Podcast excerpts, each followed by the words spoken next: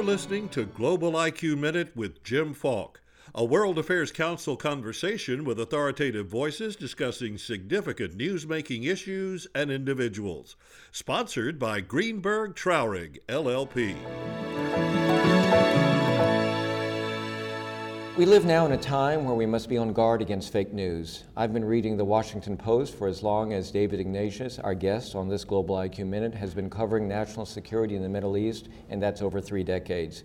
You can count on an Ignatius column to be well sourced, timely, and candid. Quantum Spy is his 10th espionage novel, and it's a thriller. As China and the US race to develop the ultimate weapon, the quantum computer. And one thing for sure, if David Ignatius found it worth writing about, you can be equally certain that our intelligence professionals see this as a real threat. Welcome. It's great to have you back in Dallas. Thank you, Jim. It's great to be here. Well, now, I have my degree in political science, so you're going to have to help me. What is quantum computing, and why does it represent such a security threat? Quantum computing is a kind of computing that, if it could be made to work, and that's still an if, would be vastly more powerful than any existing computer architecture. And the reason is that all existing computers are essentially assembled bits that are either zero or one, gates that are either open or closed. And a quantum computer has qubits, which are zero and one at the same time, strange as that sounds. If you imagine, an analogy that's often used is a spinning coin, and as you spin it, it's heads and tails simultaneously. It's only when it's caught, when it's observed, that it's defined into one state or, or the other. Qubits have that ambiguous state, which vastly multiplies the number of connections they can make, the power that they can bring mm-hmm. to computing. It's said that a quantum computer, again, if one could be built, that would be able essentially to explore every possible solution to a problem almost simultaneously. Well, so it hasn't been built because I've read in some places that the technology does exist. One theme that my novel explores is whether there is already a technology that is in use by our intelligence agencies uh, and also commercially that is in effect quantum computing. The technical term for it is quantum annealing. But the company called D-Wave, based in Vancouver, British Columbia, that I visited doing research for the book, has assembled 2,000 qubits together to do this annealing process. Essentially, it's a way of finding optimization solutions, the lowest minimum point, if you think mm-hmm. topographically almost. That's how it solves problems. And uh, it's said that for certain applications like pattern recognition, recognizing patterns in voices or images, which obviously would be hugely important to the intelligence community, that this D wave computer is already doing quantum like computing. It's not programmable, so the purists say it's not actually a quantum computer. Why would it be dangerous? So, the reason that a quantum computer would be powerful and would give uh, its possessor mastery over digital space is that it could essentially crack any encryption scheme that's been devised. Encryption basically involves the multiplication of prime numbers into huge numbers that you crack only by factoring them. And factoring these enormous numbers takes thousands of years, impossibly long periods of time, even given the, the strongest supercomputers that exist today.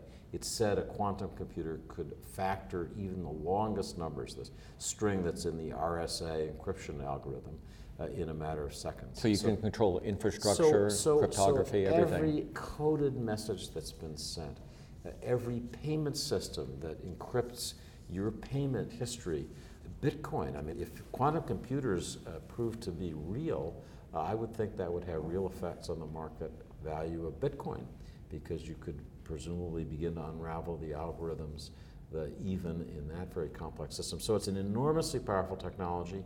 Intelligence agencies around the world want it, and the two leaders in this race to build a quantum computer are the US and China, and that's the basic driver of my book. Where's Russia? Russia has superb mathematicians, but it has not done as well as either the United States or China in taking that basic mathematics, basic architecture, and developing real products. The, the Russians have had to borrow that technology from the West.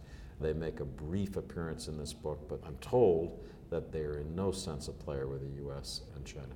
You know, we could talk for the next few minutes about your book, but what I wanted to say is I encourage everybody to get a copy, give it to your friends for Christmas. That you said once on Morning Joe, there's 1.2 or 3 billion Chinese. Well, so I'd every- love to have a Chinese readership, but I promise prospective readers that the technology, although I think it's interesting, does not intrude on the plot. It's in the background, and you don't have to take an extra credit course to. No, I was a little fearful this. of that. No, it's, a, I- it's, you it's as good a thriller as all of your books.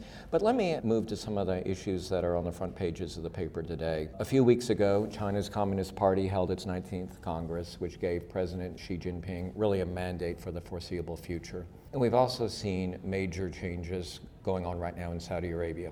It strikes me that there are these similarities between President Xi and Mohammed bin Salman of Saudi Arabia.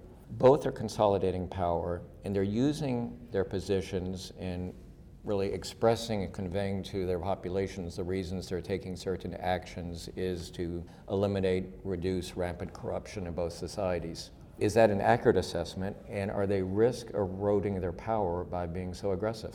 Well, I think Xi Jinping is the most aggressive and effective, uh, you'd have to say, leader in the world today. Xi's consolidation of power in the last five years as General Secretary of the Communist Party and as President of China has been astonishing.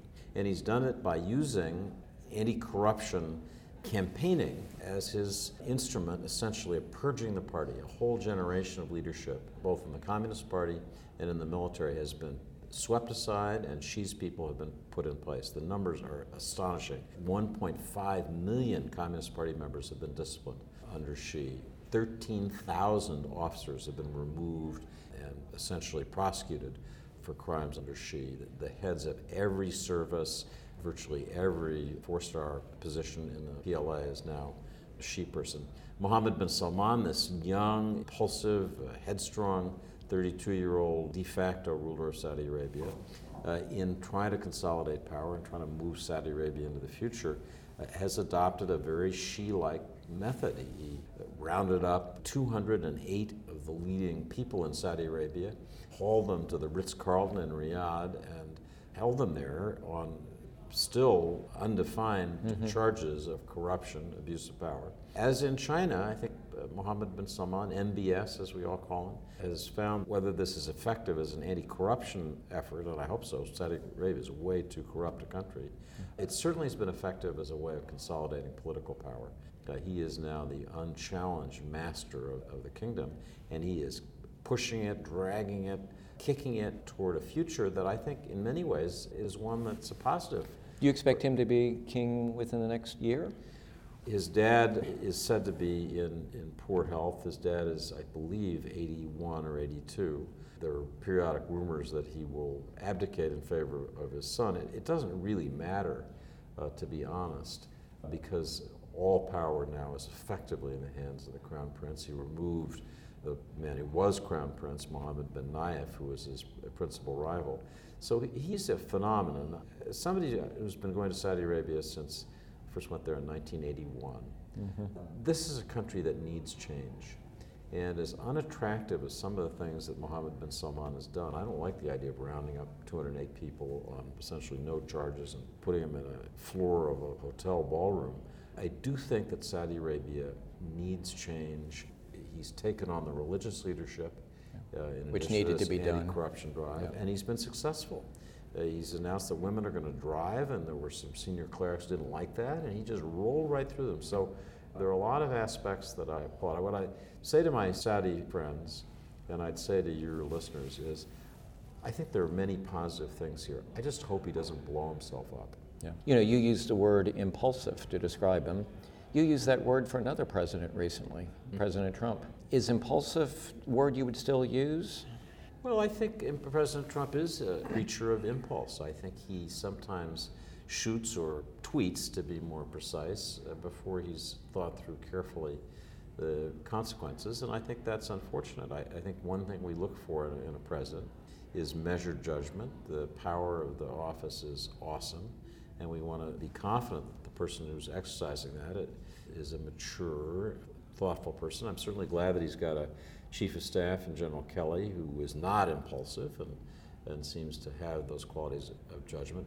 As I look at President Trump, I'm troubled by the question of sometimes erratic actions. I'm also troubled by the way in which he takes the wounds in our society and in truth in our world that are trying to heal and then rips the scab off.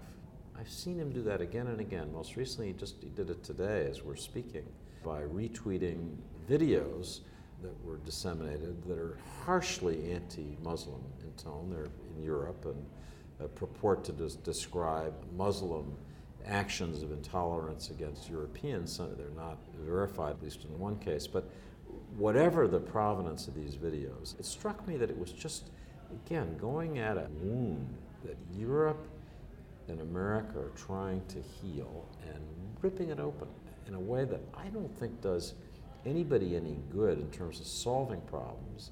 And I fear he's doing for political advantage. And I think that's, you know, I think all Americans should say, you know, yeah, politics is part of how we live, but there are things we ought to be careful about. And I think religious tensions, which are real in our society and the world, people mm-hmm. are fighting terrible, bloody wars over them. You need to be careful about other ways in which we're polarized the country. You need to be careful. You ought to want us to be less divided, not more divided. That, that'd be my wish at this holiday time of year when we try to think you know, about good thoughts about our country, about our leadership. I don't want to spend my time tonight uh, slamming our president, but that quality worries me. Well, I want to thank you so much for being our guest this evening and again encourage our listeners to pick up a copy of The Quantum Spy. And for those of you who are listening in Dallas, Fort Worth, and maybe subscribers of the Dallas Morning News, let me remind you that you can access the Washington Post online edition as a subscriber of the Dallas Morning News. And we're in the holiday spirit here at the World Affairs Council. And if you're not yet a member, and if you've never been a member of the World Affairs Council, please go to dfwworld.org forward slash Ignatius 30 to get a 30% discount on your first year membership. Thanks so much. Happy holidays. Thank you. Thank you for listening to Global IQ Minute with Jim Falk a production of the World Affairs Council of Dallas Fort Worth. Subscribe and rate Global IQ Minute on iTunes, Stitcher, or your favorite app. For information about a World Affairs Council in your community, visit worldaffairscouncils.org.